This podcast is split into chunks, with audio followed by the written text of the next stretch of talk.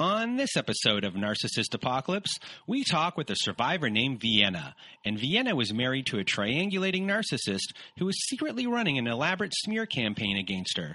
It's a story of blame shifting, future faking, noticing patterns, and using the constant threat of suicide to keep you trapped within the relationship.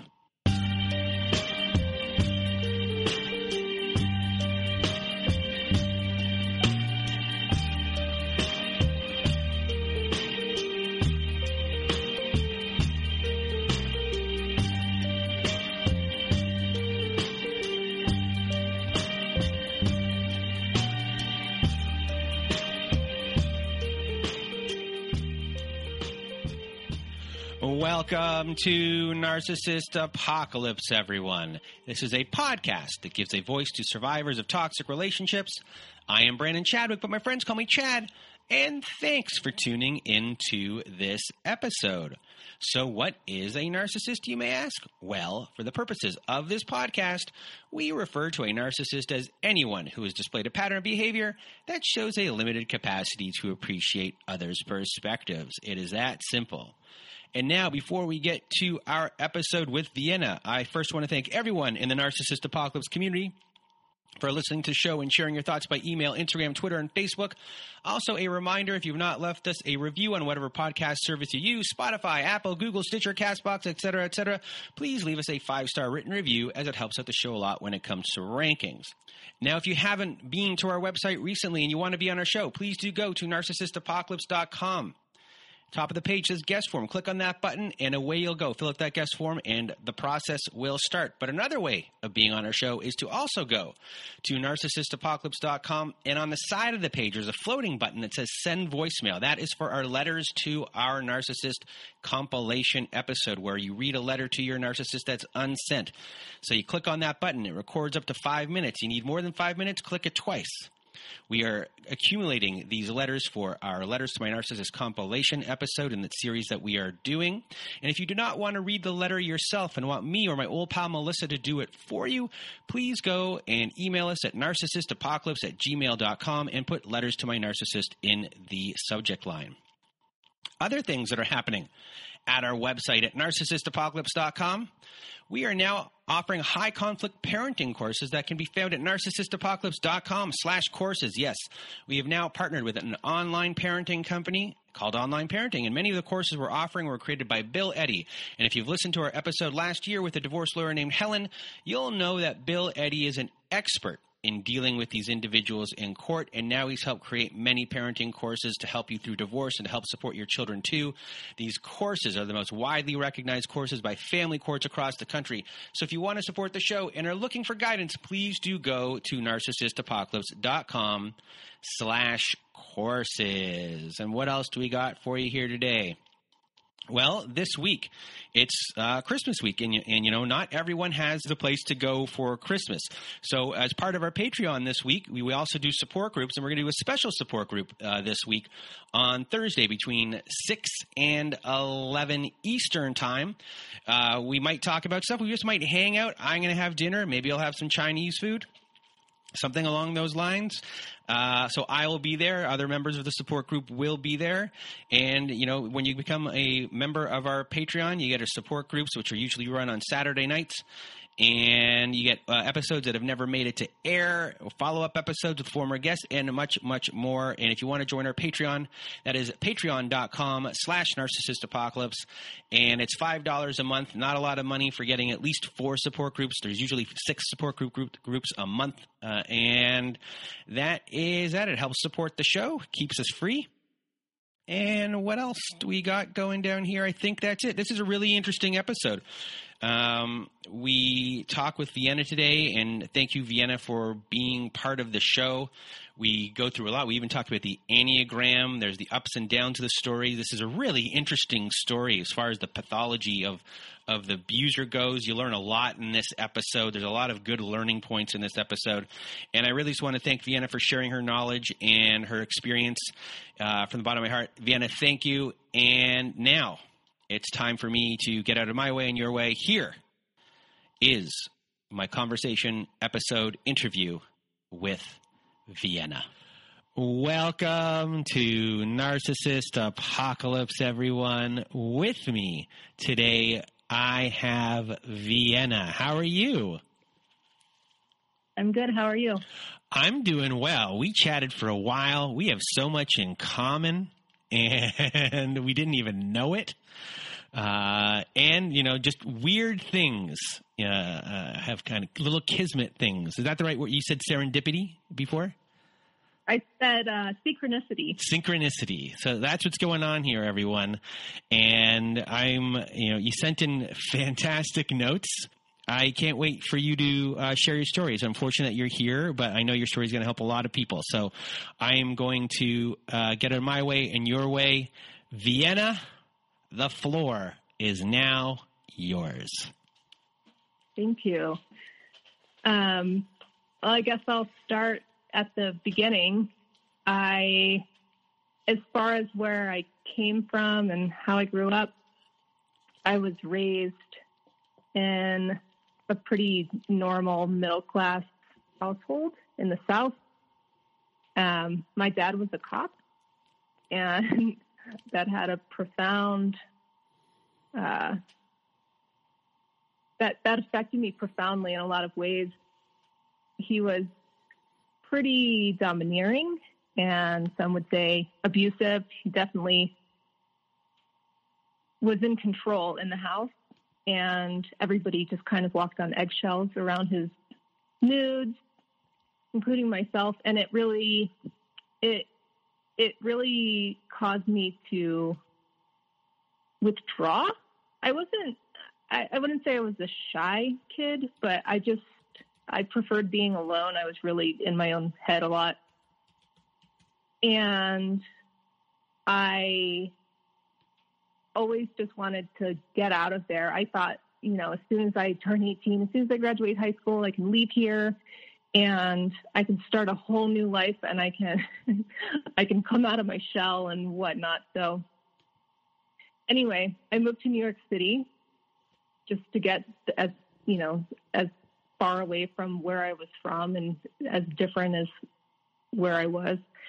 And um, yeah, I don't think I understood or even realized or even thought about how growing up kind of isolated would affect me in my friendships and my relationships until now.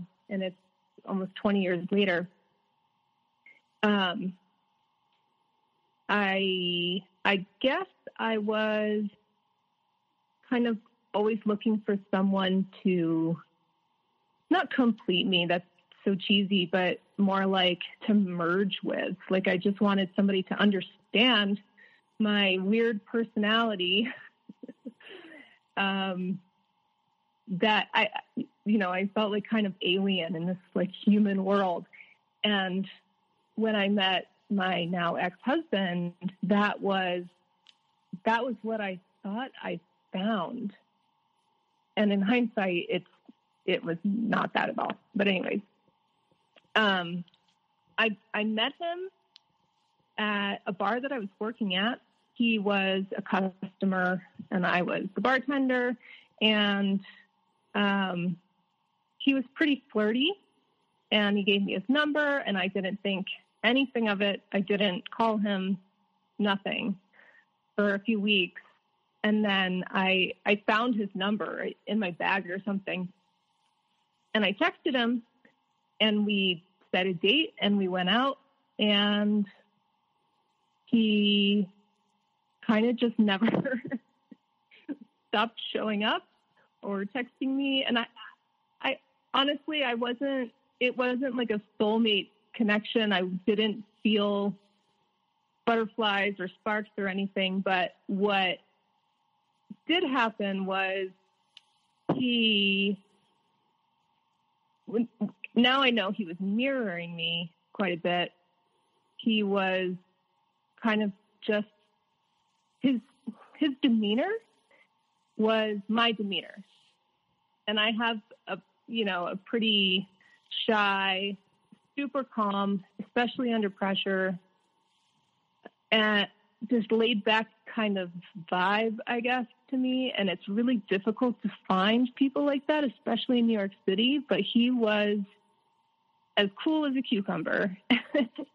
and he was down for whatever. And he was really optimistic. And I just really, I fell for it. I, I wanted someone in my life who didn't create a lot of chaos. In hindsight, I screwed that one up pretty good. Um, yeah, and and uh, he would always say this thing. He would always say, "I'm easy." I'll remember that till the day I die, probably. I'm easy. What What do you want to do? I'm easy. Um, he he's anything but easy. so, yeah. Um, when when we first met, within a couple weeks, I was telling him how I wanted to go to Barbados. I've I've traveled a lot. I've been all over, and I had a tendency to kind of just go whenever I felt like it, whenever I could save up enough money to get a plane ticket. And he was like, "Oh, I really want to go to Barbados too. That's crazy." So we ended up a month or two after we met going to Barbados and it was like a dream. It was amazing. Um, I remember thinking on that trip that we were so similar that it didn't make sense. Like it was bizarre almost how similar we were and how we had all of the same hopes and dreams for our future, which we didn't at all. He just said like, yeah, me too, whenever I would say something. Um, he asked, I remember he asked me on that trip what I envisioned my future being like. And I told him, you know, traveling and I wanted to move to the desert and I wanted to start my own business and I wanted to work from home and I wanted to make my own schedule and I just wanted to be free. Really, I wanted to make enough money to do the things that I wanted to do, but I wanted to do it freely. And he was like, That's crazy. Me too. and then while we were on that trip, he asked me if I would consider marrying him. And I was like, What? And he was like, It don't you think it's kind of like meant to be? We're pretty much the same person. And I was like, Yeah, I, okay. And so, it, you know, it wasn't like a drop down to your knee kind of proposal. It was just more, it was actually it's my style. It was just kind of casual and it made perfect sense. and it was, uh, it was all done on future faking. It was completely this fantasy that I had finally met someone who wanted the same things that I wanted for myself, and I could have like a partner to do it with. So, Anyways, how long um, into your relationship does that proposal happen? Three months. Oh, really quick. Very fast. Yeah, very fast. I think um, in hindsight, I was kind of searching for a way out of where I was, and I, I, I had this plan to just kind of upend my life and flip everything and start this new segment. Um, and he was just so down. I, I, I was like, it's, uh, it's fate. fate has arrived. Here, here it is. So I said, yeah. And, and we, we got married pretty quickly after that too. We were married nine months after we met, so six months after the trip. And what did your friends and family think of uh, him? Uh, you know, did anyone put up a stink saying like they didn't like him secretly, uh, or that this is just too soon? I got a few uh, okay, th- this is really unexpected. kind of, I had a lot of those conversations. I, I called one of my close girlfriends and she said, Who? Are, you're seeing someone? Like she didn't even, I, it was kind of like a, it was before we went on that trip, it was, it wasn't like I was calling my friends and telling them that I was in love. You know, I didn't even bring him up often. And, and I, yeah. So, uh, as far as family goes, I have a very small family at this point. Uh, it was just my mother and my sister. And my sister is married and has a couple kids, and she's got this really great, busy life. And she was like, okay. and my mom was, she was like, oh, that's great. So, uh, yeah, we got we got married before a year had passed, and his family actually was the the more skeptical of the families. They were kind of like, uh, "What are you doing?" But I wasn't really privy to all of that. He kept me and his family pretty separate. And this turns into this whole other thing later that I'll get into. But yeah, uh, pretty much right after we got married, he did a complete 180. And I was so baffled. I was, it was like, it, it wasn't reality. I kept explaining it away and all, all these ways. He's, he's a couple years younger than me, not a lot, just a couple years. And I would think, well, he's, maybe he just needs to like mature into this. He started getting really jealous. He started, um, telling me that I needed to quit my job, which was where he met me. So it wasn't like he didn't know that that's what I was doing. He started making uh, these little criticisms about what I was wearing to work and why I was wearing it. Like I was trying to get attention from men when really it was like I worked. I worked at a bar that was a hundred degrees at at midnight because there's so many people. It's so crowded. It was just like I had to wear I couldn't wear a sweatshirt, you know.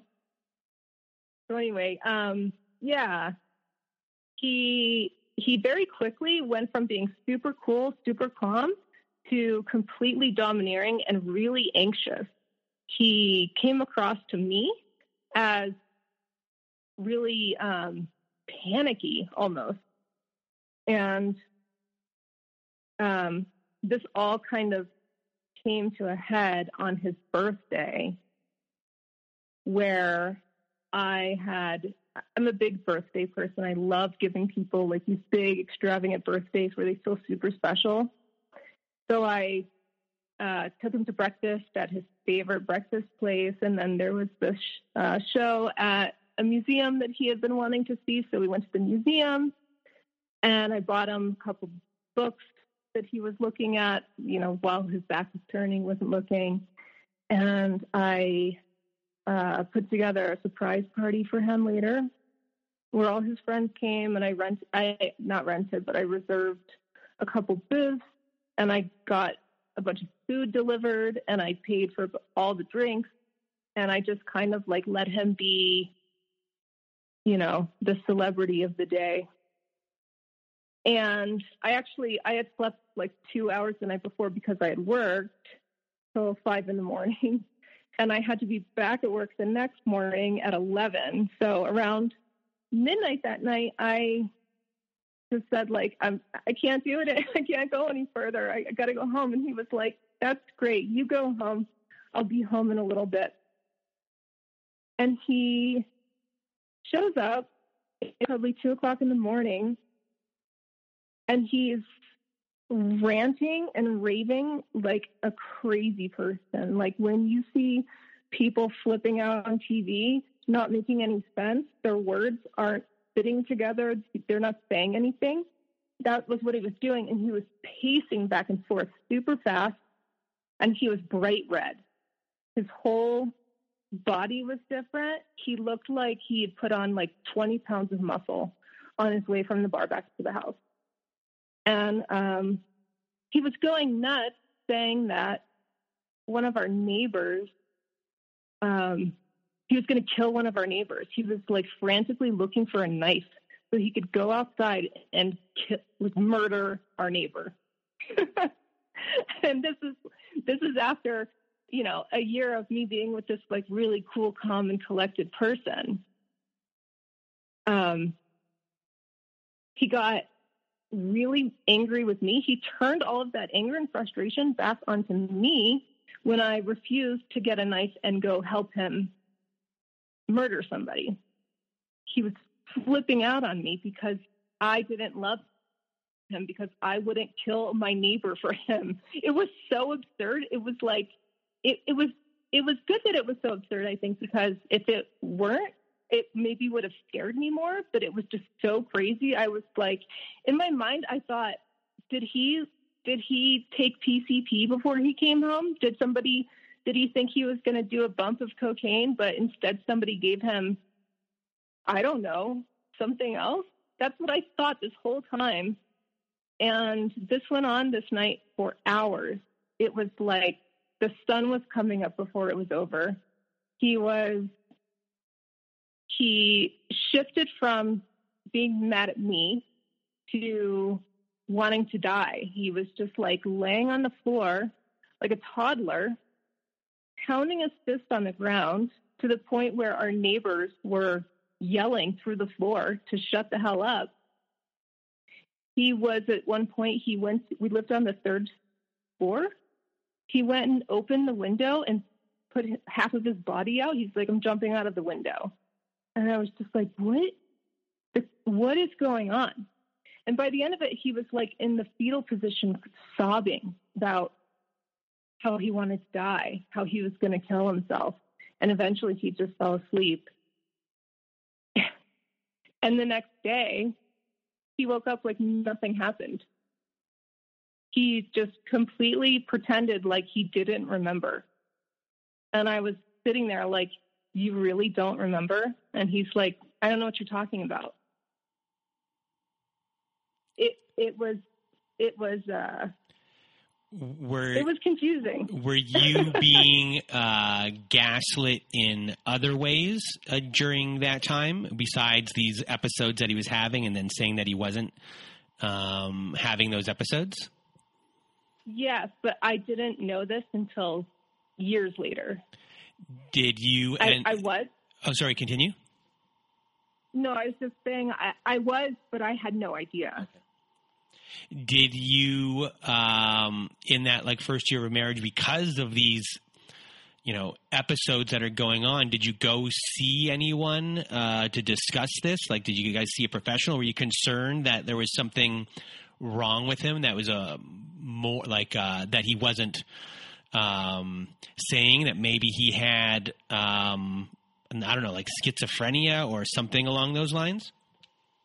It's it's uh, it's interesting that you say that because he, I don't know if it was this episode or the next one or the next one or the next one, but at one point he started, while he was like having these rage attacks, he started saying, I think I'm schizophrenic. I'm hearing voices. But then later, when that would come up in therapy, he would completely deny it ever happened. So so when you, yeah, you so did you go to see a therapist um, like early on or no? Not that, yes, but not right after that first one. He he pretended like he didn't know, and then he said, and then I said, did some did you take drugs? And he was kind of like maybe, you know, I was really drunk.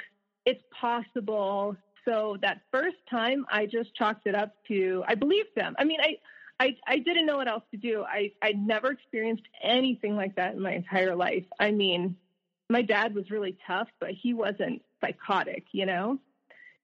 I, I just thought like, yeah, maybe he just like went on a bad trip and doesn't want to come clean about taking something. So whatever. But then it, it happened again. It happened like a month later.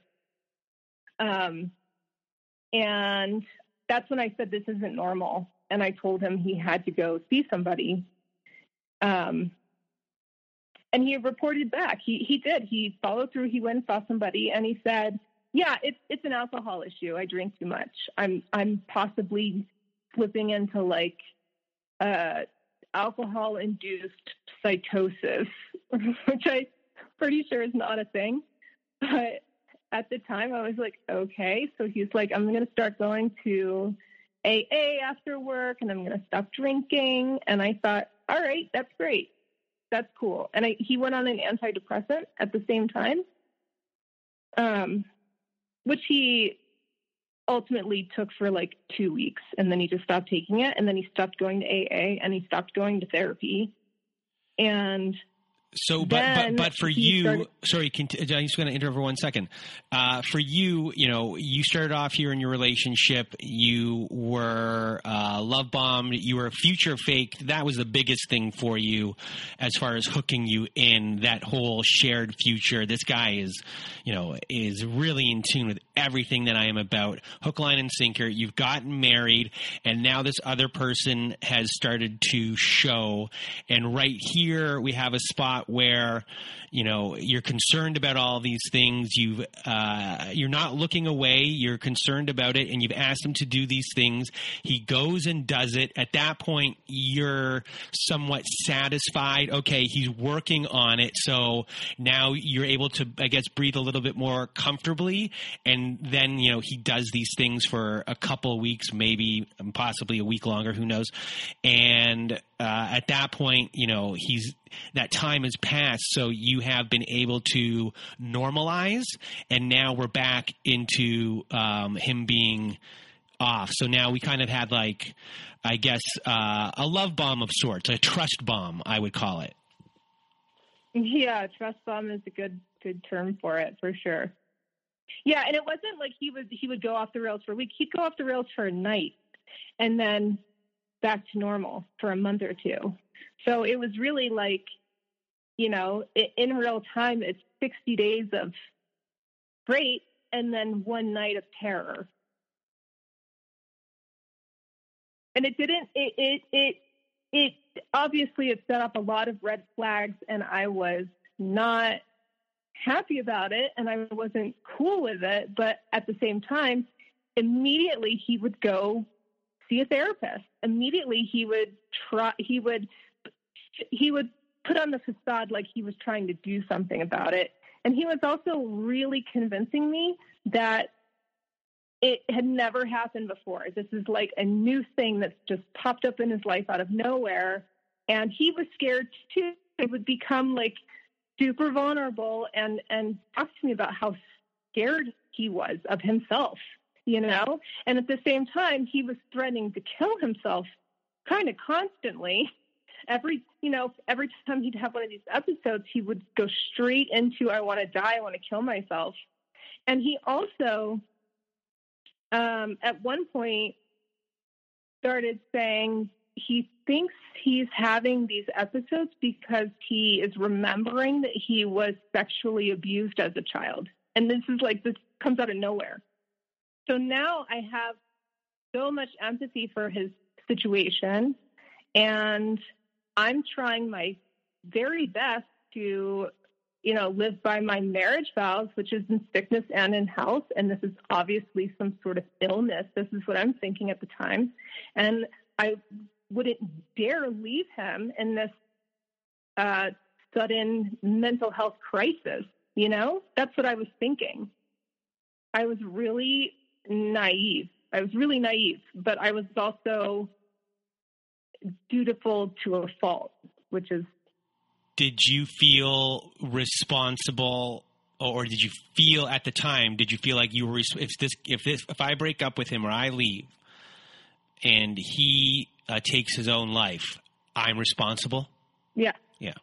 Absolutely, and I was I was reminded that that's what would happen constantly. Also, you know, it was like every time he thought I was mad at him. Every time he had this like perceived notion that he was upsetting me in some way, he would go straight into the I'm going to kill myself thing. Uh, and, and that that got to the point where he had gone to like three therapists, I think, at, at a certain point, and um, I had gone with him to two, and both times they were like, "I'm not going to see you as a couple. This isn't a couples issue." But he kept insisting that this whole this whole thing started when he met me. This whole thing started when we got married. So it obviously I had to be responsible for it in some way. and despite every single person telling him that that's not the case, he just wouldn't let it go. So um, eventually he did it again, you know, like I'm only going to therapy if you go with me. You're part of the problem. And I just decided instead of trying to like get the therapist see that it's not me, that it's him, whatever, that I'm just going to stay. I'm just going to try to stay. So at least if I go, then he'll stay, then he'll keep going. Um, and pretty quickly that therapist too was like i'm not seeing you as a couple this is you have no reason to be here this isn't about you it was during this time that i started noticing a pattern developing actually where he was flipping out he was blaming it on alcohol or he was blaming it on me or he was blaming it on the stress of his job or whatever and um, that therapist was kind of like, no, this is this is your cross to bear. This is this has nothing to do with anything but you and yourself and your mind. And um,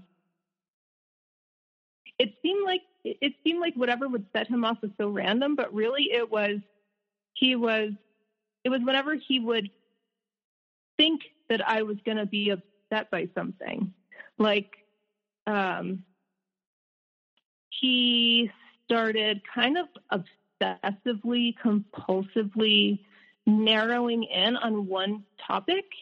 Like uh, we had opposite hours because he had a day job and I worked at night.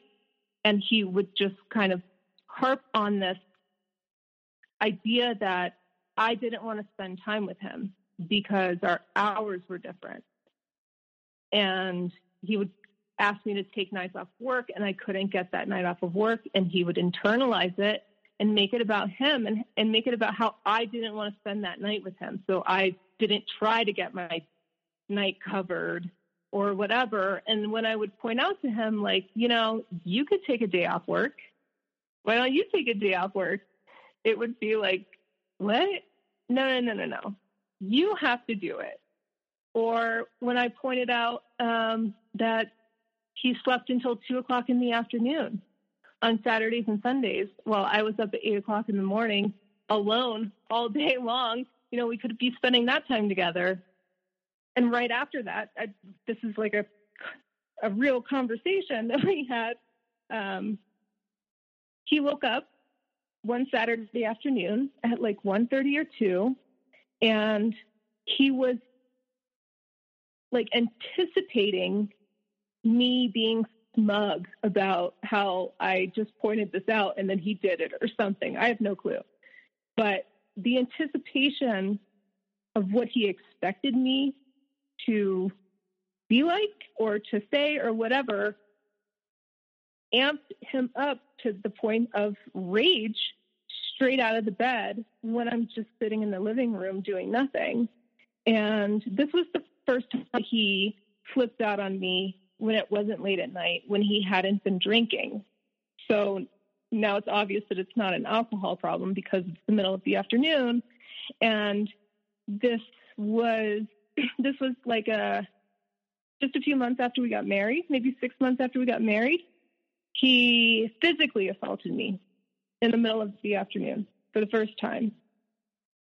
And uh, it was so fast and so it was just out of nowhere. I was I was on like Photoshop. I don't I don't remember what I was doing, but I remember being on the computer and he came up and I was sitting at the kitchen table which was between I was between a wall and the table and he just pushed the table into me so he trapped me between the wall with the table um super hard I I had to wiggle out, and while I'm wiggling out, he's taking all the chairs and throwing them across the apartment. We lived in a railroad apartment, so it's this long kind of hallway, He's just launching the chairs and breaking the chairs.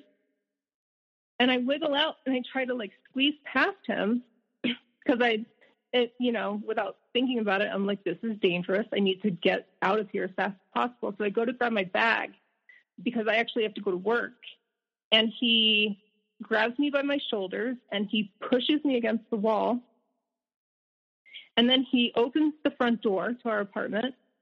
While it's still locked, he pulled it so hard that he opened it while it was deadbolted.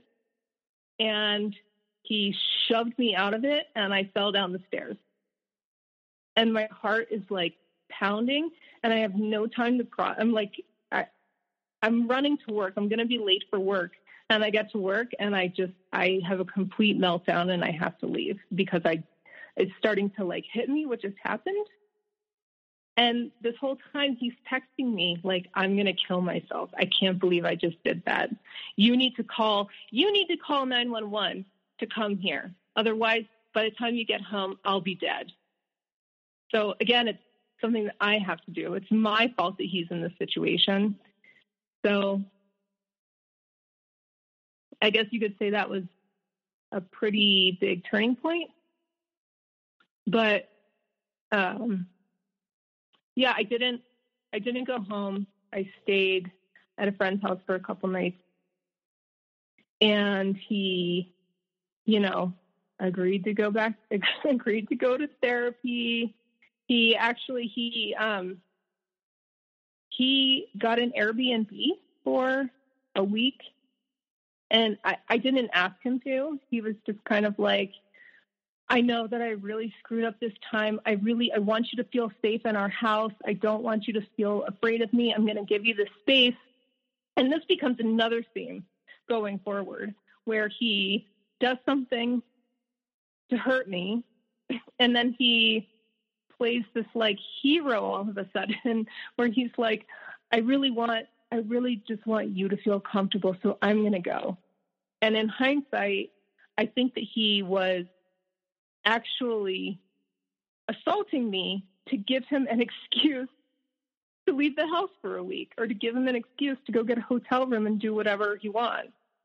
Which is not like he couldn't do that anyways, but it was like this weird backwards motion where he was doing just these really god awful things to excuse these other awful things. That's really that. That's really interesting. Uh, you figuring that out, or at least being able to connect those dots. That you know his backwards way instead of instead of saying like I need um, space or like oh I need just alone time was to assault you, abuse you, right, and then come in and smooth things over in but his motivation possibly is that he just wants a week alone. Right. It's, or not alone or, maybe with somebody else. Yes yeah that, that's you know the, the thinking the thought process on that is is just um it's scary it's, it's fascinating and scary at the same time. Yeah, I, I didn't put this together obviously till later. All, all of these things that happened over the course of the years aren't, it, it's like people say, like, didn't you see the red flags? Didn't you see it? And it's like, yeah, I did later after patterns started to form. You have to be with somebody for a long time to see the patterns forming to realize that it's not a one off thing. It's not a mistake. It's not I'm drunk. It's not I'm high. It's not any of that. It's it's a pervasive pattern of behaviors that you know are ingrained into this person's personality. Right? So yeah, I it I, I can say this now in hindsight, but at the time it, it wasn't clear. Um, I actually at at this time I I said I'm I think I'm gonna be done. And um, he put together this like long, like like the rules, like my my list of rules to live by to to be the husband that my wife deserves. Some some really corny thing, and he posted them on the refrigerator and he went to therapy every single day or AA or uh, I don't know if you know what Dharma Punx is, but he would go to that. And he really, you know, quote unquote, proved to me that this time would be different, that he was going to stick with it, whatever. Um, and he did. He did for like six months. We had a, a really solid, good six months where I felt like things were coming back to quote unquote normal. That you know he was he was not he wasn't just apologizing to get back into my good favor. He was he seemed sincere. He seemed like he was atoning for his misdeeds. Uh, I don't want to minimize it for his abuse, you know, um, until until uh, one day he we're, we're we've decided to move at this point. We're moving out of the city. We're moving out west we're going to just like pick up and start over somewhere new. He, you know, he's going to, he's going to feel so much better when he's not in the city. He's going to feel so much better when he's not working this robotic nine to five job. It's all these things. We decide like this is the best thing for us. And he goes to sleep for four days. He doesn't get out of bed for four days to help me pack it's like we have 30 hours till we have to be out of our apartment. There's people moving in, and he's just asleep, and he doesn't get up for days. And I'm talking like it, I'm not exaggerating. He gets up and he uses the bathroom and goes straight back to bed.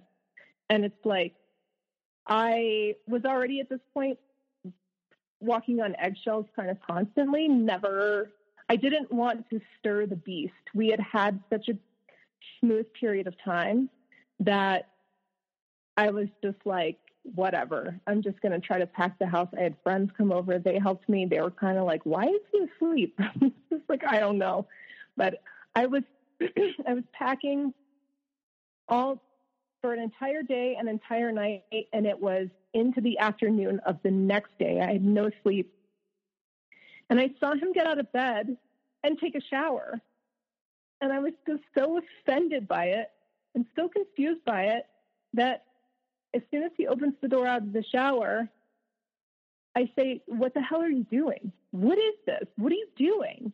And immediately he pushes me into the wall again, like he did the first time. And this time he picks me up by my throat. So my I, I weigh like a hundred pounds soaking wet. And he's and I'm five foot tall and he's almost six foot. He picks me up by my throat and he's choking me. He's not just holding me there. He's he's squeezing and his face is the same color that it was the first time that he came home where he was trying to kill our neighbor and his his body had changed like that again where he looked super muscular all of a sudden and i thought he was going to kill me so i dug. I I don't even remember thinking about what I was doing. It was instinctual, and I just dug my fingernails into his chest to get him to let go, and he didn't let go. Well, he did eventually, but first he flung me by my neck into the other room, kind of like a body slam, and I ended up hitting my ankle on the corner of a dresser and I had this like I thought I broke my ankle. I thought my I thought my leg was broken. it was so painful. Um, and then he just went back to bed. And that was that was the beginning of moving to the middle of nowhere with this person. I, I was just like, and, and it was right before we needed to go. It, there was no time for, I, I didn't know what to do. I couldn't stay there. There were people moving in. It was, we were also driving cross country. So then it was, you know, going to be 30 hours in the car right after this happened. It was, his, his timing was always so, his timing was it became clear that he was doing things at certain times for certain reasons, and it wasn't random. And another pattern that I was figuring out right around this time was that his his lashing out at me would occur uh, right before we would see his parents, or his parents would come to visit. And I we were stopping at his parents' house on the way to where we were moving, and I don't know. At the time, I thought like, okay, his parents, his parents are the trigger. He, he's he's got some like repressed thing going on with them, and whenever he thinks about seeing them, he, I don't know, like it's like not conscious or whatever. But, anyways, this this time where where he body slammed me, our neighbors called the police so the police come, and uh, they they ended up giving him the option of going to jail or going to the psychiatric hospital. So he chose the hospital, obviously. And what I didn't know was he was texting his dad this whole time. At, you know, he he threw me across the room. I leave the house. The neighbors call the police. The police show up. And this whole time in between, he's texting his dad saying that I just flipped out on him for no reason whatsoever. And I called the police on him, and I'm trying to get him thrown in jail for false domestic violence charges. So this is his story to his dad, and his dad's like, I'll be right there. So his dad gets on a plane that afternoon, and he's in New York a couple hours later, and he's uh, called the hospital that he was taken to and put me on a no no contact list. So I'm trying to call around to figure out where he's been taken, and I can't get any information because his dad has made it so I can't get through to him. And his dad uh, basically tells him like, "We'll pay for your divorce. This this can't keep going on." because what I find out later is that he has been spending the better part of this entire year that we've been married telling his parents that I'm abusing him, that I'm physically abusing him, and that I've uh, emotionally traumatized him in some way.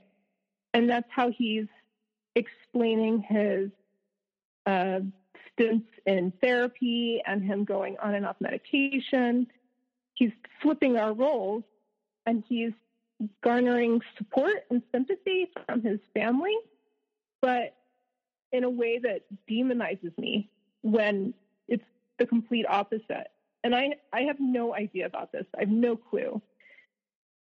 So every time I see his family, they're treating me like I'm they're, they've got this like side eye with me constantly, and I pick up on it right away, but I don't realize what it why. You know, I I think it's because we were he was sharing with them uh, his struggles and what he was going through, and they were kind of interpreting it as well. This all started when you met her, so she's part of the problem, which that was going on, but at the same time. He was telling them that I was calling the police on him and getting him falsely arrested. And we were going to get kicked out of our apartment because of all of the rage attacks that I was performing when it was the other way, you know? So, um, on our way cross country, right before we get to his parents' house, I tell him, you know, I'm leaving. I'm leaving you here. you can't come with me. I'm. It's it's too much especially after you know his dad had just come there and i was like just con- totally confused by the whole situation and i felt like he wasn't being straight with me and nobody was being straight with me and i was i was just like this is it. You're staying here. I'm sorry. You have to you have to like explain to me why all this is happening or you have to stay behind. Just, I, I have, I have one question before we continue, just so we, everyone can get uh, you know, just so we can all understand a little bit more. So his dad came. You were on a list. You can't go see him. His dad has flown home. He gets out of the psych ward, and you two yeah, like like hours later. Okay, and you two make up of some way, or you or you you're content to get him in the car and then leave him there. Well, what happens is, is he actually is texting me the whole time he's with his dad, saying, "My dad just showed up here. I begged him not to come. He's trying to get me to divorce you." so he's triangulating the three of us. Okay, okay. But he's yeah. So I'm he's he's put me in this position now where all of a sudden I'm moving cross country with my husband, and three hours later, his his dad is making him divorce me, like he has no agency or something, and it it it triggered this like fight instinct in me, like like this was my family. You can't take my family from me. Like, um, how dare his dad try to take my family from me? you know, and he it was he, he was expertly triangulating us, and you know, meanwhile he's telling his dad that I'm this awful abusive wife who's uh, has it out for him. He I'm going to tell everybody he's a wife beater when he's done nothing. And, you know, meanwhile, I think a lot of people know when you're in an abusive situation, especially a newly abusive situation, you don't go running and telling people that you're being beat up by your husband. It's really embarrassing. It's really not something that you share. So, yeah, so it's like there's this trio dynamic happening now where it's him and his parents against me and him and me against his parents, but nobody's against him. Um, we, you know, we spend a couple of days at his parents' house. This is Christmas time. And we, I, he, he proposed this idea that if he could come with me, if we could just make this work, if we could make this right, that he would, as soon as we got to where we were going, he would enter into a batterers anonymous. I don't know if that's what it's called, but it's like a, a, a group for batterers. It's where they send. It's where like court sends sends you if you get accused of domestic violence or whatever. So, um, we got here. I told him he has 30 days to follow through with that. It's day 30. We we we essentially like moved here on the 1st of January and it's January 30th. And I'm just like, clock's ticking. What are you going to do? So he, I, I have the car at this point. I have the, our only car and I'm driving him everywhere. I'm like chauffeuring him around constantly or he's taking my car and I'm stuck at home. So to make sure that he actually is going to this place, I drive him and I drop him off and I go and run an errand and I come back and pick him up and he gets in the car and he's got this like smug look on his face and I said, "Oh, do you want to tell me about it?" And he was like, "Yeah. They uh the guy kind of agrees with me that it sounds like you're the one who could use therapy." And as soon as he says that, I'm like, oh no. Wow. I, ca- I couldn't believe he just said it. I said nothing. I was completely silent. And that was the beginning of the end for me. That was the day that I kind of shifted in my mind to this is not happening. This is not going to be, this isn't going to end well. But that was still two years before it ended. embarrassingly. But it it it shifted my perspective a lot, and I began treating him differently. Um, and what I mean by that is I wasn't coddling his outbursts anymore. I was acting when he was raging around the house. I would just act like nothing was happening. I would just keep doing whatever I was doing. I wouldn't look up. I wouldn't engage him. I would just leave the house. I'd just walk right past him. Um, I thought at the time, for some reason, that if I stopped paying attention to his outbursts, that he would stop, that there was clearly a reason why he was doing them. And if I just, if, if nobody was around, you know, like if a tree falls in the woods, does it make a sound? It was like that. It's like if I'm not around to witness it, maybe he'll just stop doing it because maybe that's part of it. Maybe he's just looking for attention or something. So this actually enrages him more. I come to find out later. This this whole year after we move is like a constant uh, war zone in the house. And it's not us fighting; it's just him destroying everything. He he breaks the ki- the glass on the kitchen cabinets. He pulls every door off every hinge. He breaks anything that's plugged into the wall. He like will pick up a lamp and just start slamming it on the floor. He broke the broom. He broke the broom pan. He destroyed the trash can. It was like, if it wasn't tied down, he was going to break it. And it was nonstop. And I, I checked out. I, you know, like I promised I was going to do, I started a business and it rapidly became successful. Like uh, just one of those once in a lifetime deals where I hit the jackpot with with my ideas, and um, I just, threw myself into my work. I totally was I was in denial. I was in denial, and I was also I think I went into like self preservation mode where I just thought like, let me make enough money. I, I, by the time we ended up moving, I think I had thirty six dollars in my bank account. I was just like, let me make enough money so I can so I can get myself out of this situation at least. And this whole time, almost this first whole year that after we've moved, he's either not working or he's working extremely part time. So on top of me trying to, you know, run a run a business to the point where I can survive, I'm also now paying a good portion of the bills and I'm you know, I'm paying I'm the only one paying for the car and our insurance and all this stuff. So I'm actually not saving any money because it's all going towards things for both of us. Um, um, next Christmas time, so like a year's passed, since I decided that he could come with me. Um, he, right before we're supposed to go to his parents' house again, starts, you know, he's flipping out like kind of on a weekly basis, but he goes really off the rails.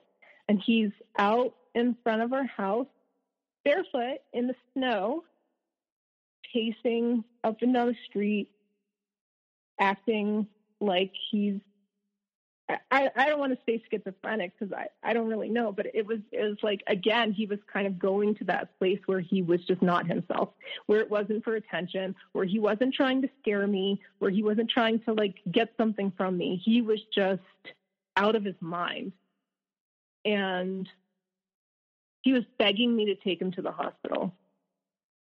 So I take him to the hospital. He wants to check himself into the psych ward. He wants to stay overnight. And I'm just like, whatever you want. This is probably what's best for you. This is great. I'm thinking of it as a positive thing. Meanwhile, again, he's texting his dad saying that I just made him go to the psych ward, that I admitted him into the hospital against his will, and now he can't get out and he needs his dad to come get him. So his dad shows up and I'm like, what are you doing? What are you doing here? And he's like, I'm, I'm, I'm breaking him out. I'm taking him home. And within like two hours, me finding out that his dad's here, he's on an airplane back to where he grew up.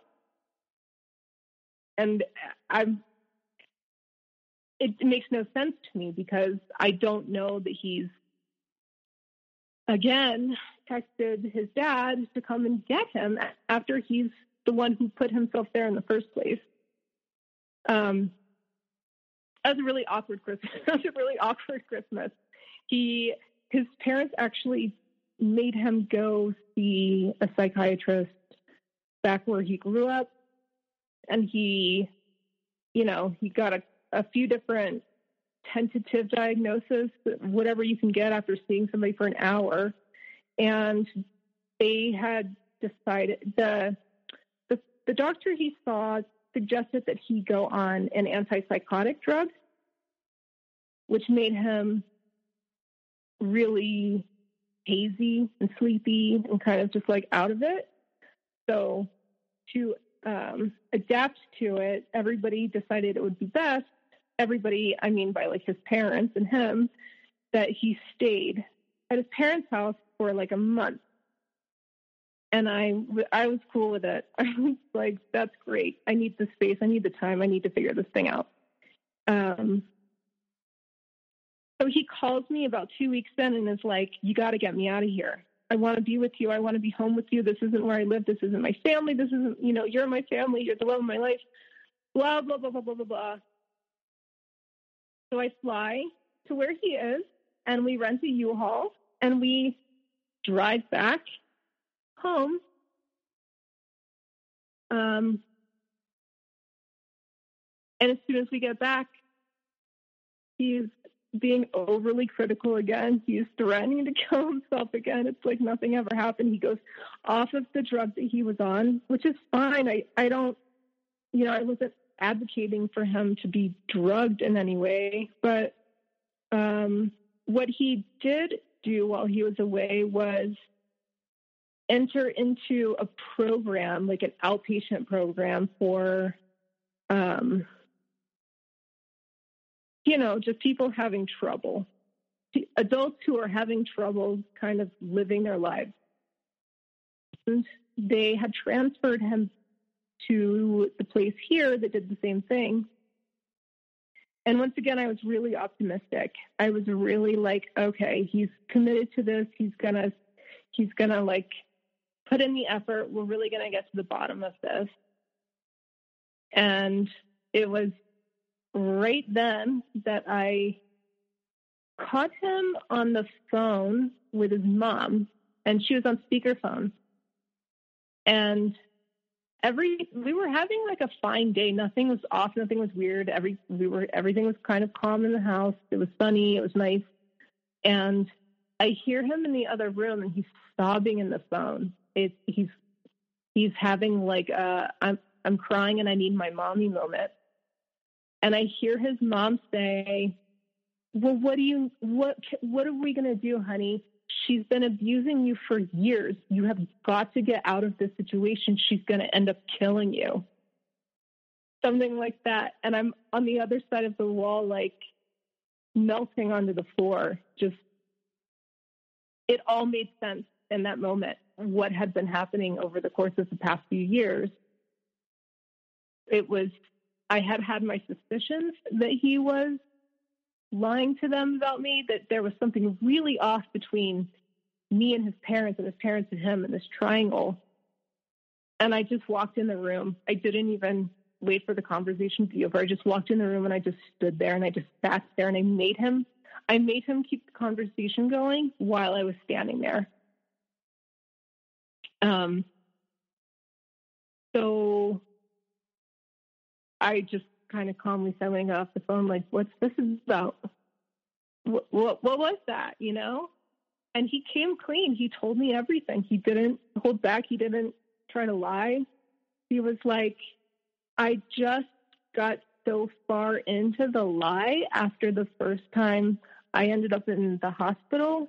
I I just couldn't stop the lie. So for a year and a half, he was in constant contact with them, kind of living this living in this alternate reality where I was abusing him when really it was the opposite. And what's really interesting is we were supposed to go see his parents like a week from then, or even a few days maybe from then. We were all meeting kind of in the middle in a vacation spot that they had. So I told them, you know, obviously I wasn't going. like, what an awkward situation. I finally figured out why they don't like me, why they treat me really off why they keep coming and trying to like get him to get away from me while they keep offering to pay for him to get a divorce from me. Like none of this made sense until this moment. And I was just like, yeah, right. I'm not going. That's not happening. No way. That sounds like a really awful that sounds like a really awful time, especially for a vacation. That's just not happening. But he was like, no, no, no. You have to come. I'm going to come clean. I'm going to tell them everything, and I want you to be there so you can witness it and so you can believe me that that's what I'm going to do. I think at the I think at at that time I thought like, well, whatever. Like, what else? What could go more wrong than what's already gone wrong? Let me at least go like clear my name before anything else happens. I don't know. I had this. Um, I was really sour because I have lived my life up until this point with almost like a a, a toxic integrity where I'm overly loyal. I'm overly committed. I'm I'm if I tell you I'm going to do something, no matter what, I'm going to do it. And it was like I have I have been on my A game for so long. I will not let you tear my good name down, and I'm going to make sure that you clear my name. And it was like this crusade that I was on at this point. I was really, um, you know what I was doing? I was uh, ignoring the problem. I was ignoring the problem, and I was making it about all these other things. Where like instead of just saying like I'm in a very abusive relationship that is probable to really harm me or even kill me, I was like, let me go clear my name because that's what I'm going to focus on right now. So anyway, yeah, we go, we go to dinner, and he just like before uh, the food comes, he's like, I have to tell you guys something. I've been lying to you for years. She is not abusive. She's actually really wonderful. She stuck by me while I have physically assaulted her. He, he tells them everything. And they're sitting there like black jawed. Their jaws are just on the table. They can't believe it. And the first thing out of his mother's mouth when he's done speaking is, Well, we didn't raise you like that. That's not how we raised you. That didn't come from us. And I was like, Oh my God, that's where it comes from. I, it was like, Oh, okay. That's where it comes from. She's she's immediately not understanding and not listening to him and she's just shifting the blame. She's trying to figure out who can she blame because it's not her fault. It's not his fault. And it was like this it was an alternate universe that I had entered into where I was seeing what he was doing through these other people who were connected to him, who everybody was against me, but nobody had a reason to be against me. It was just like, it, it was mind blowing. It was shocking. It was so, so clear all of a sudden. And I remember them asking me questions, but I it was like uh, the Charlie Brown teacher, like the wah wah wah wah. I couldn't. I was so spellbound by the whole situation. I have no clue what was said. I have no clue what I said. I, I don't even know if I spoke. But um, they ended up leaving the next day. I think they were supposed to. We were all supposed to stay there together for a few days, and they just left and um, they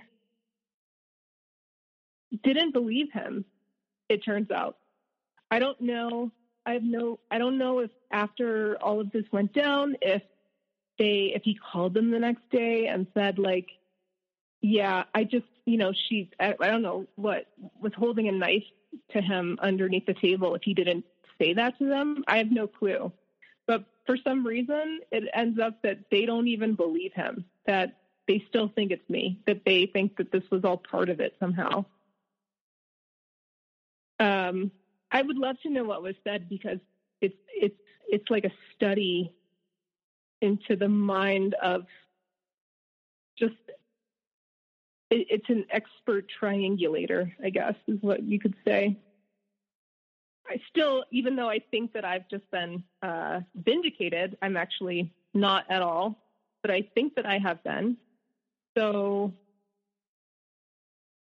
um, we come back home and things are like normal. And when I say normal, I mean like he's not he's not like choking me, but he's still breaking everything in the house. But he's also committed to going to this outpatient thing and he's going and he's going like four days a week. And my business is doing really well and I'm working a lot. I'm working like 120 hours plus a week. I'm not sleeping multiple nights a week. I can't keep up with the demand, but I also uh, my my my studio, my work studio was in our house, and I knew that I needed help, but I couldn't bring somebody into that environment.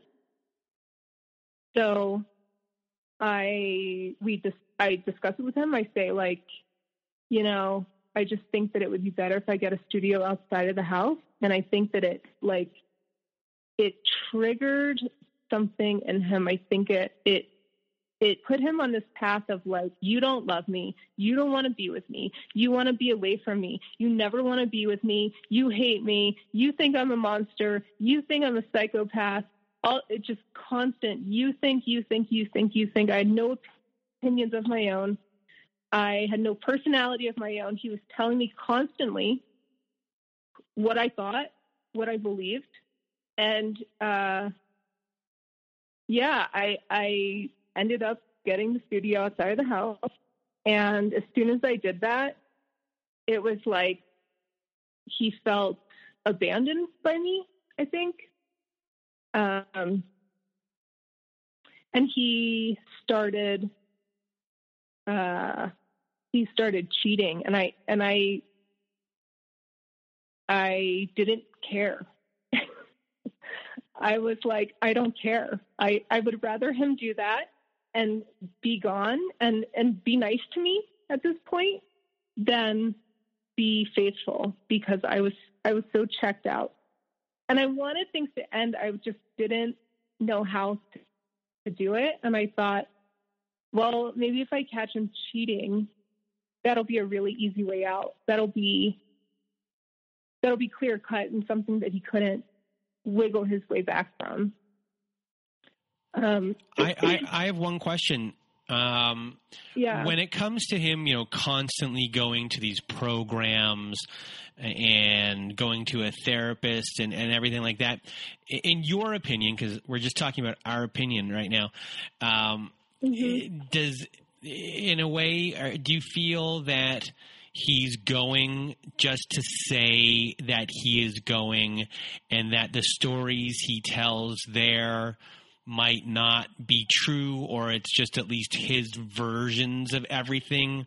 And that maybe makes him feel great that he's going and doing the work, even though he's not actually doing the work, because now he can come home and say that he's doing the work.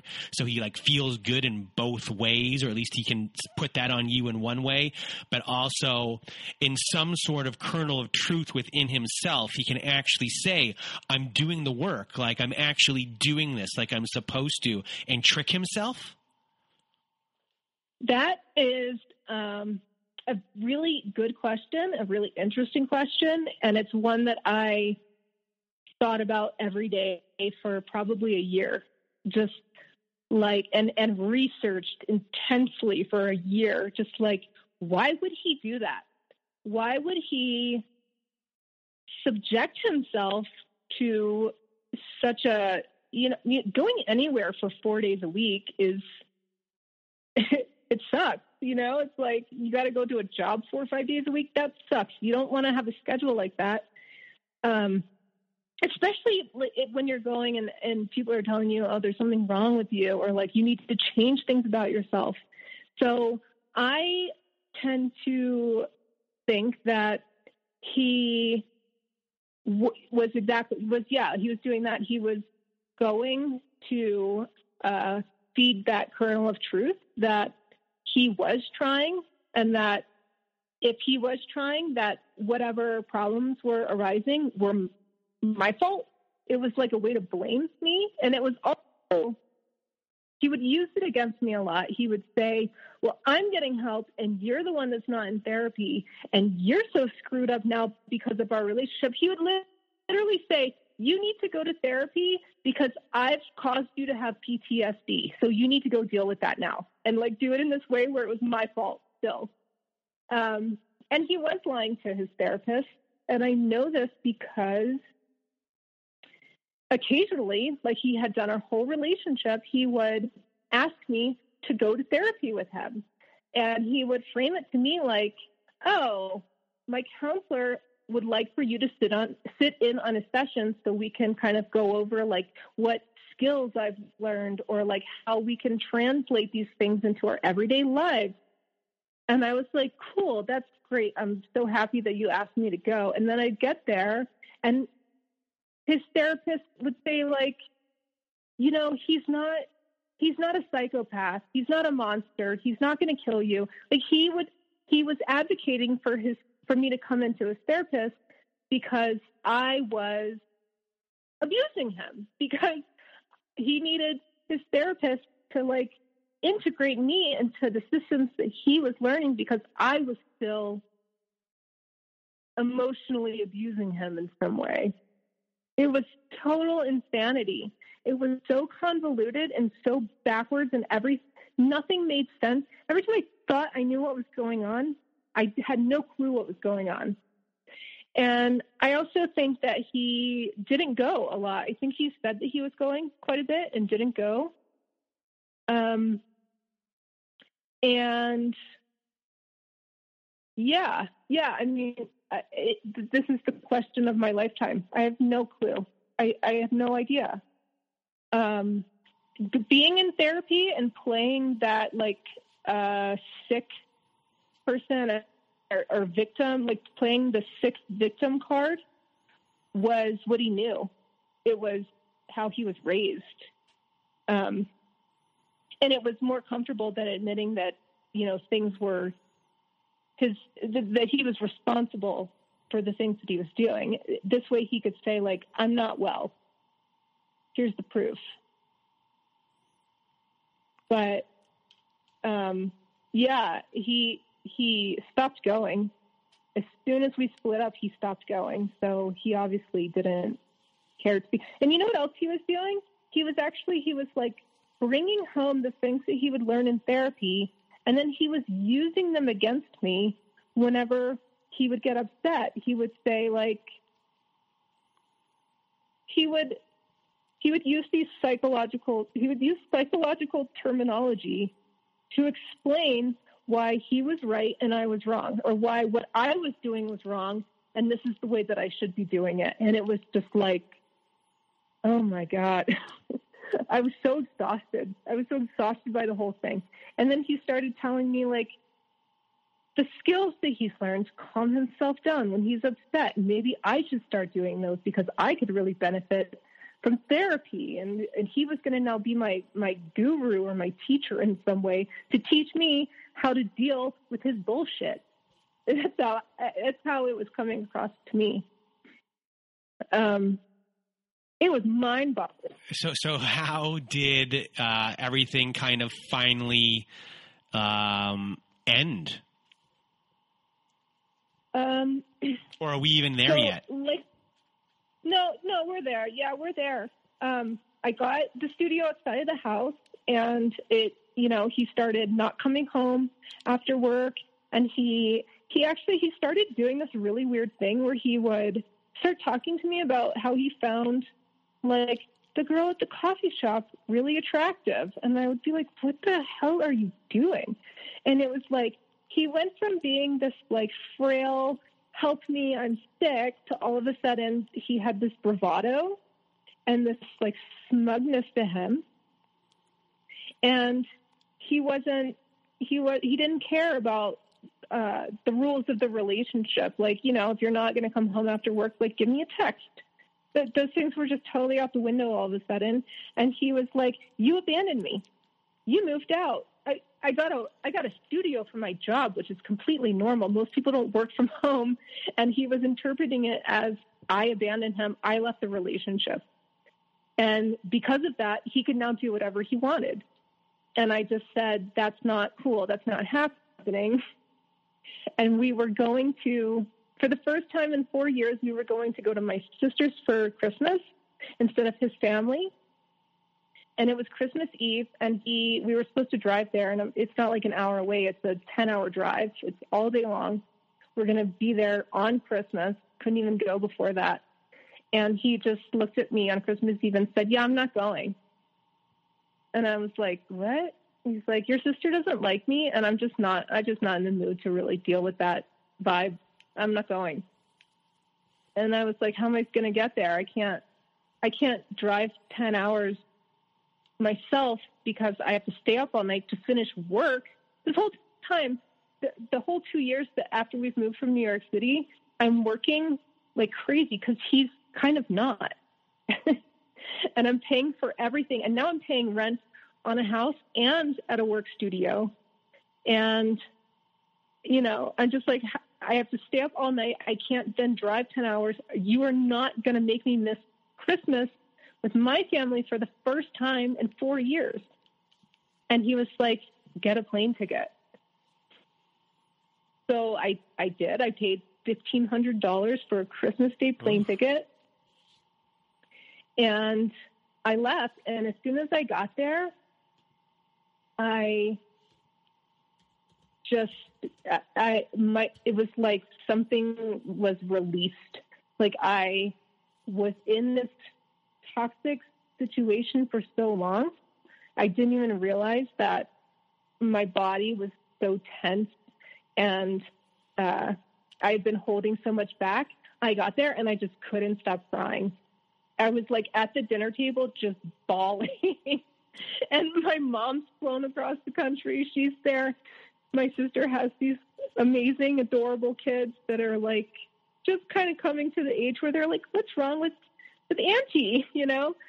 And I just, I can't stop crying. And I just felt it. I was like, this is it. I have to, this, this can't, my body won't let me go any further.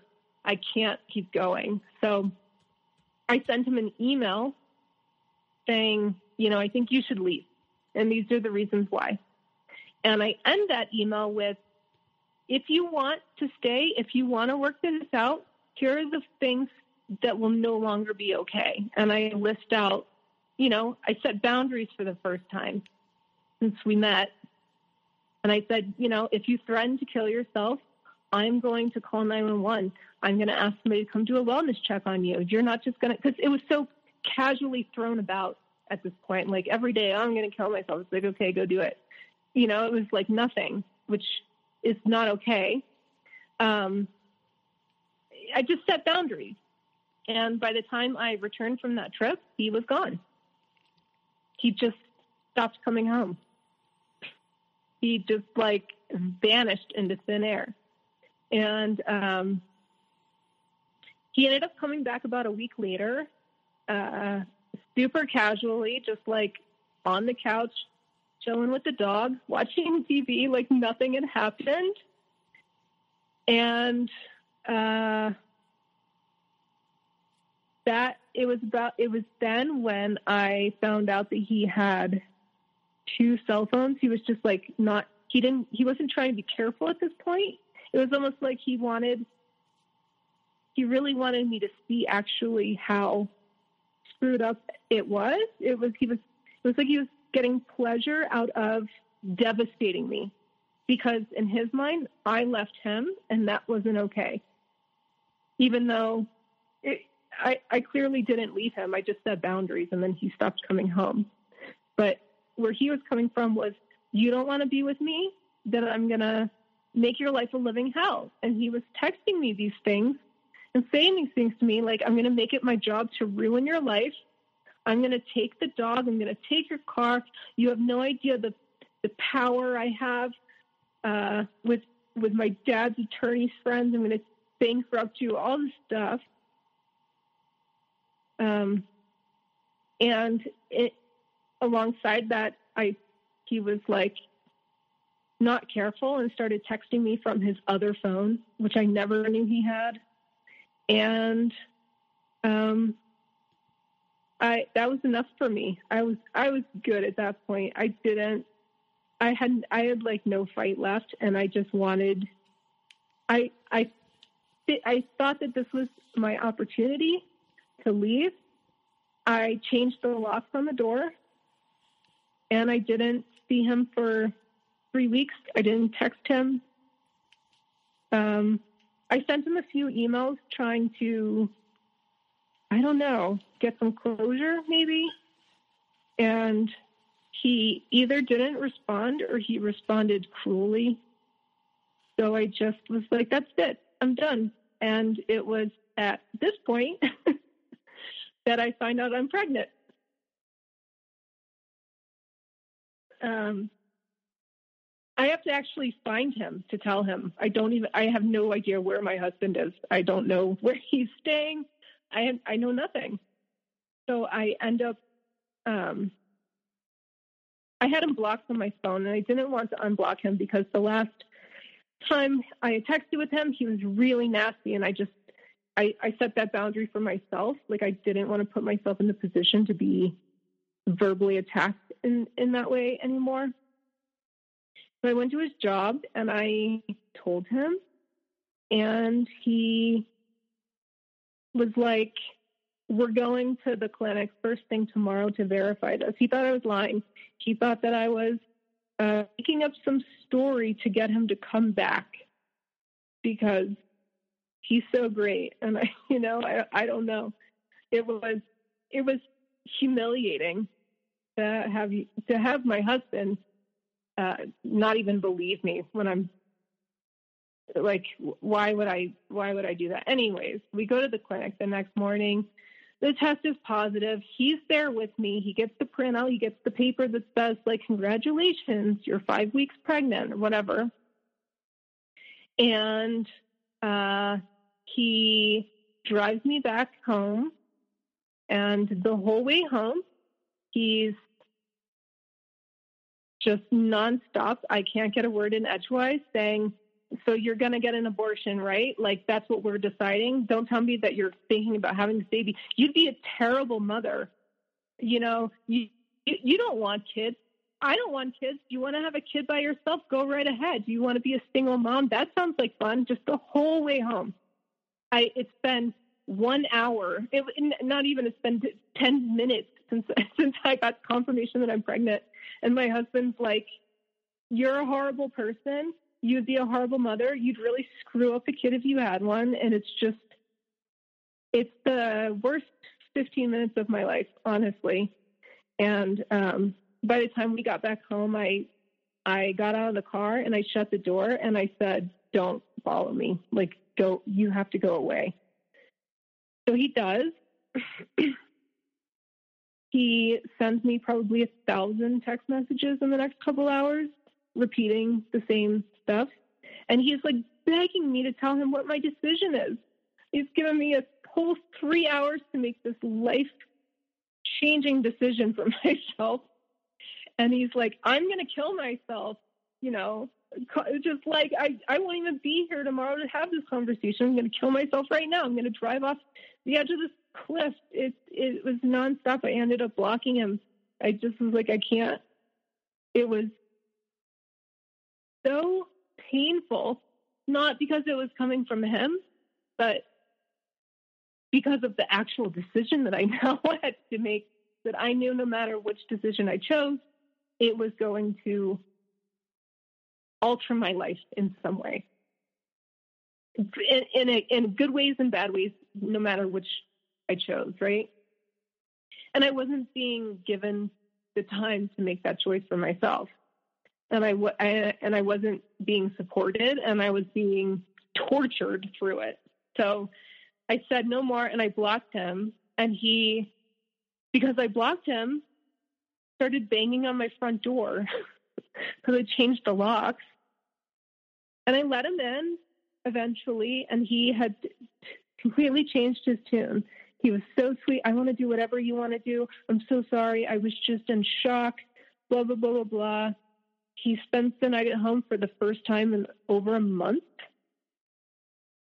And he's just as sweet as can be until the next day when I woke up and I thought, like, what am I doing? What is he doing here? No, no, no, no, no, this can't happen.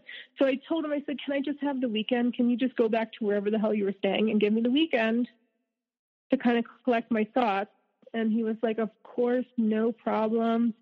This baby would be so loved. Like, it's cool. We can figure things out. Don't even worry about getting, you know, we don't even have to talk about getting a divorce anymore. Whatever.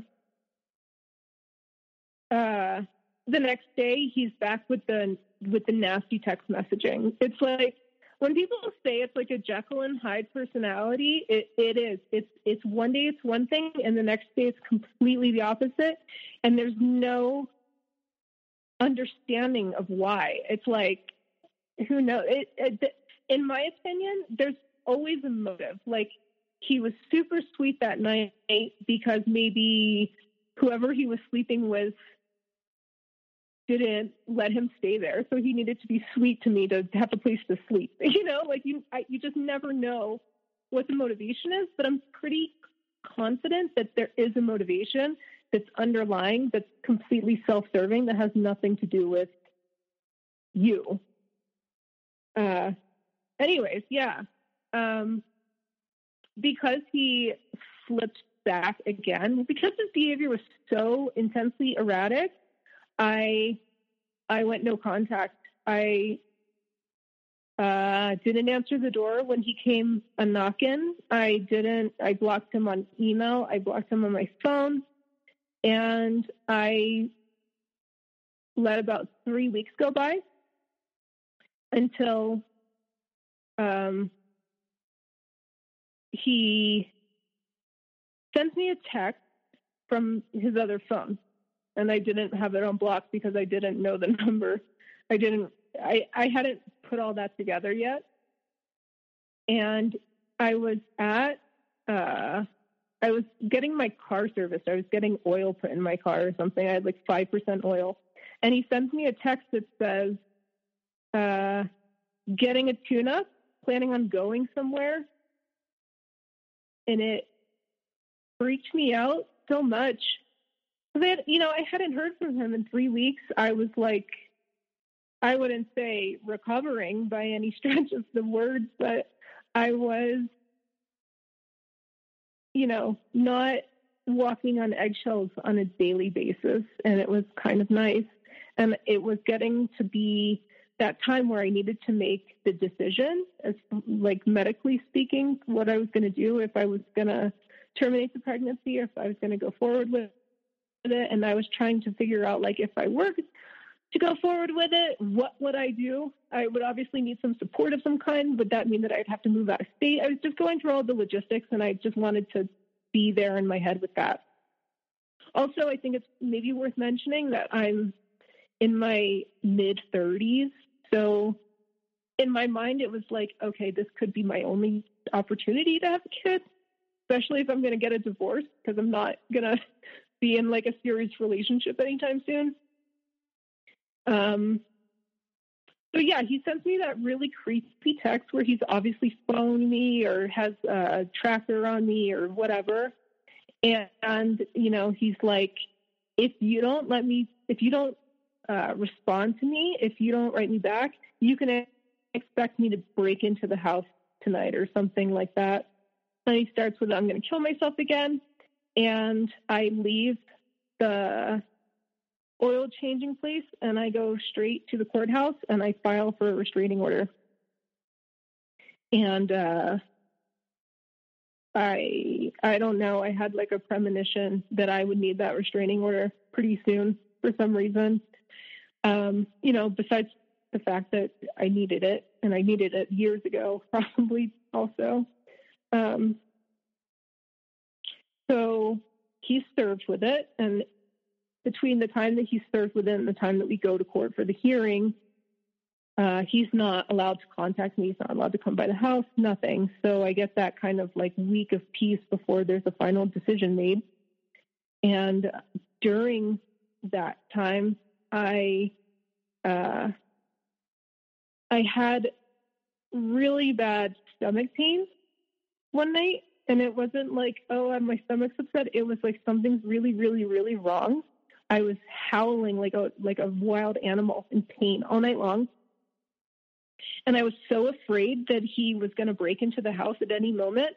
I was like every night I was just stiff as a board, laying in bed, petrified, waiting for the sun come up to come up. I was so scared of the dark and just like what could happen in the night. But I was also trying to rest because I knew how important it was. Anyway, um, I laid in bed just uh, in in agonizing pain until the sun comes up. And as soon as the sun comes up, I get out of bed, and it's like I don't want to get too graphic, but I lost 70% of my blood when I stood up out of bed.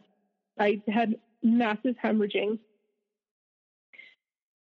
Um, I'm I'm kind of like frozen standing there, not understanding really what's happening. I, I'm also totally deliriously tired that I'm not even sure if I'm asleep or awake. And I grab my phone and I call 911 and I'm like fading in and out before the ambulance arrives. Um, and I kind of go black after that. I was rushed into emergency surgery and I was losing blood faster than they could replace it. They ended up, uh, I guess, when you go to the hospital as a single woman, and I don't know if this is everywhere, but in my state, they do a domestic violence screening on you, but you don't know that they're doing it. It's it's like uh, I don't know what the criteria is, but whatever it is, I I was labeled as like very high risk for domestic violence. So because of that, and because of my situation, the doctor really wanted to call somebody because uh, he wasn't sure if I was going to make it. And he didn't call my emergency contact, which was my husband. He ended up going onto my phone and figuring out who my siblings were based on my Facebook page, and then going through my phone and finding my sister's phone number and calling her. And she's in a different state. You know, she has kids, she has a job. She's actually out of town for a job, but she picks up the phone because she sees that it's my area code, but it's not me and she was there within eight hours, uh, which was great because I really needed somebody to be there when I woke up. I was really confused. Um, so I was held for days because I wasn't uh, react. I, I wasn't. They kept transfusing me. I had 12 blood transfusions during this time, and I was still just not obtaining the blood correctly, but I also I had to go to court. I had to go get my restraining order. So the faculty at the hospital and my sister, I think, kind of got together and said, like, let's not tell her what's happened with the pregnancy until after she goes to court. Like, let's release her so she can go to court. And then let's have her come back because they thought that if I found out that I lost the baby, it would uh, devastate me to the point where I wouldn't go to court or something. And they they were all in, it was such a, a a great little squad to have. Like they were all in agreement that that was really important, and I needed to do that. So that's what happened. I went to court, and when I get there, he serves me with divorce papers that say almost on every page that um, I'm not pregnant. There's no proof that I'm pregnant, and it is a manipulation tactic which corresponds with the last four years of emotional abuse that I've inflicted upon him on on the divorce papers that he served me. And he also filed a counter complaint to get a restraining order against me. And in it, he he fabricates every detail. There's nothing that's true in it. And he puts that I was physically stalking him and I was I put a tracker on his car and you have to list the days that these things happen when you file for one of these. And he lists the dates as, the dates that I'm in the ICU because he has no clue what I've just gone through. He has no idea um, which was amusing and terrifying at the same time because it was the first time that I saw how naturally deceptive he was and how he had no problem lying to the court. He had no problem making shit up off the top of his head. And he had no cares in the world about the pregnancy. He had no cares in the world about me. Um, yeah, that that's pretty much that's pretty much the end. Uh, I got a restraining order, and his got thrown out. So, in the aftermath of everything, what were, I guess, the biggest issues that you've had as far as nightmares or or PTSD, and how have you been dealing with that? Uh, at first, it's been about uh, it's been about ten months now, 10, 11 months. Um, I think I'm I think I'm doing kind of great now. For the first uh, oh, I, I, should also mention that this was at the very beginning of the pandemic. so I've spent since that day in court up until today that we're talking, 10 months later, nine months later, um, in complete isolation in a state that I know nobody in, that I have no family in. And it's been uh, a, a total blessing in disguise. It's given me the time that, you know, I think it takes to really focus in on yourself and and uh, to heal. And it's given me a lot of time to really get down to the nitty gritty of what's happened and figure a lot of things out and see things for how, what what they really were. Um, and it was it was awful for the first few months. I cried every day for hours every day. It wasn't it wasn't um a boohoo here and there. It was like gut wrenching, blood curdling sobbing. And I, um, I really went to a super dark place because I was like, I knew nothing. I was just living in a completely different universe for the past four, four years. It was like um, Alice in Wonderland or something. I don't know it was just mind blowing when I started to uncover the, the truth of everything. And I made the decision pretty early on that I I I had spent the past few years that we were together kind of researching his condition and like what was wrong, if something was wrong. So it wasn't this this moment at the end where I was like, what is this? I, I already knew what was happening. It was which was great because it I made the decision super early that I was going to focus on me for the first time in many years, and what about me put me in that situation, or what about me made made that situation okay for so long. Um, and it's been I, I feel like a completely different person. I feel, you know what I feel like? This is kind of strange, but I feel like what I remember when I was a kid. Like, I feel very like the truest expression of myself before I was tainted by life.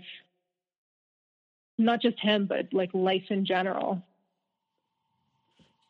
So, can you explain yeah, that a little more? I, well, I, you know, you, uh, life gets in the way a lot, and especially I I was living in a in a big city. I was really busy. I was doing a lot of things. I had a lot of friends. I was constantly distracting myself for t- 20 years. And this is after I grew up already. This is after I went through high school and everything. And I uh I thought I knew who I was. I thought I was really in tune with who I was.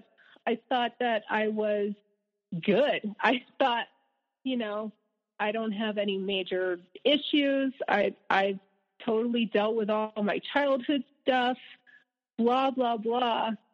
But it, it, that just wasn't the case. I was really in a lot of denial, and I was really just pushing things under the rug. And I was, I had no clue who I was a year ago. I I had no idea. I was I I I felt certain ways. I felt intuitively like something about me was different or wrong or whatever, but I hadn't integrated it and had had language for it. Um, I took a lot of. Uh, I, I started seeing a therapist who was also an Enneagram coach, who's also super. I mean, I live in a I live in a town or city that's known for its kind of like mystic spirituality, which a year ago I thought was so boring. I thought I was like, oh god, these hippies, you know. Uh, now, once you get to I, a certain age, boring's pretty good. boring is really great, and it's also interesting. If you, it's everything can be interesting if you just like open yourself up to it. And you know, uh, yeah. as people who've listened to the show like for a long time know that I'm an Enneagram fan, and we talked about the Enneagram beforehand. And uh, I'm not. I'm just. I'm getting in the way of your story. Just continue. I'm sorry. no, no, you're fine. I think it's. I, I like talking to other people about it. it. Kind of, it kind of validates my my existence. I guess. I, I'll tell you one thing. When I when I at the beginning of this year, after all this stuff kind of went down, and I, uh, my therapist slash coach, whatever, was like, "You're this number on the Enneagram. This is your MBTI. You're a life path. This in numerology." And I was like, "Whatever." I, I honestly, I was like, "This is such BS. Like, I don't even want to talk to you anymore. And then she would be like, just take the test, just take the test. Let me know, read these things, let me know what you think. And every single time I took a test, I started bawling my eyes out because I was like, I don't want to be like this. like, no, I don't want to be that number. I don't want to be those letters. I just, it was devastating. That's how out of touch I was with myself. And then after I kind of started the roads healing, I, I, would reread the things, or she would try to get me to see how the things integrated into my personality. And now a year later, I'm like, yeah, that's me, and it's cool. It's fine. I'm good with it. You're a four with a five wing, correct? Uh, five with a five with wing. a four wing. Okay. Yeah. I'm I like I'm I'm the I'm whatever the least amount of people are in every one of them. what say that again? So uh, I'm like uh, I'm an INFJ. Oh, oh, okay. I the Myers Briggs. Okay. Yeah, I'm a life path 11. Like all of all of the things that I am are what nobody else is, and it it kind of made me feel even more isolated in this time of being totally isolated at first. And it, it affirmed my my uh, my hunch that I was not um, like everybody else. And now I'm just going to be alone. You know, these are my thoughts. I'm going to be alone forever. Nobody's ever going to get me. I was totally fooled into this relationship by somebody who was pretending to be me. I'm doomed. That's what I thought. But now I'm like, it's cool. I would rather be alone with my weird self than in that situation, I guess. What I'm saying. So, before we end off the show, do you have any words of wisdom or advice for anyone going through the same thing? Um, this is like the Jerry Springer thought for the day. Yeah, I know it's so tough, right? Because I I listened to this podcast. I listened to a lot of self help podcasts. I read a lot of books over the course of my marriage, and Uh, that's a lot of advice that I digested that I didn't take. So it's difficult to even try to come up with something that's going to resonate with somebody who's, you know, that you really have to be, you have to be ready. It, there's nothing I think that anybody can say that's going to extricate you from something like that. But if you are already extricated or you're ready to go, I would say absolutely as, as quickly as possible turn all of that fear and hysteria and panic and uh, investigative things that you're doing to try to get to the bottom of your spouse or partner and and flip it and and do it do it about yourself. Really really dig deep inside and figure out who you are and put all that attention back on you because you likely haven't gotten any positive affirmations for a long time. And I'm going to add one more bit to what you said because it's something uh, that's a real helpful lesson if, uh, from this episode, which is you know if you're feeling a lot of shame or guilt for for staying, uh, you know, and being hoovered back and, and staying in the whole pattern and the cycle of abuse. One of the things that you said, it was a big part for me of this episode was, you know, you don't know anything is wrong until patterns form. And yeah. and you know you're going through the motions and it's until you see those patterns. And it's not you know you can take this just as a, a life lesson and, and, it's a lesson of this type of abuse which is you, you don't realize these things are still happening until one day you're like oh this has happened like four times before. I i see it now. So you know, so and for, you're also being lied to constantly, so you don't you don't know which way is up a lot of the time. Yeah, and so for people who are feeling a lot of shame and guilt for staying, uh, you know, you did nothing wrong. You you know you should you know I know my words won't uh, be much because I know you're still feeling it, but you know it takes a while for, in some of these situations, especially if you have zero frame of reference at all for this stuff to see the patterns.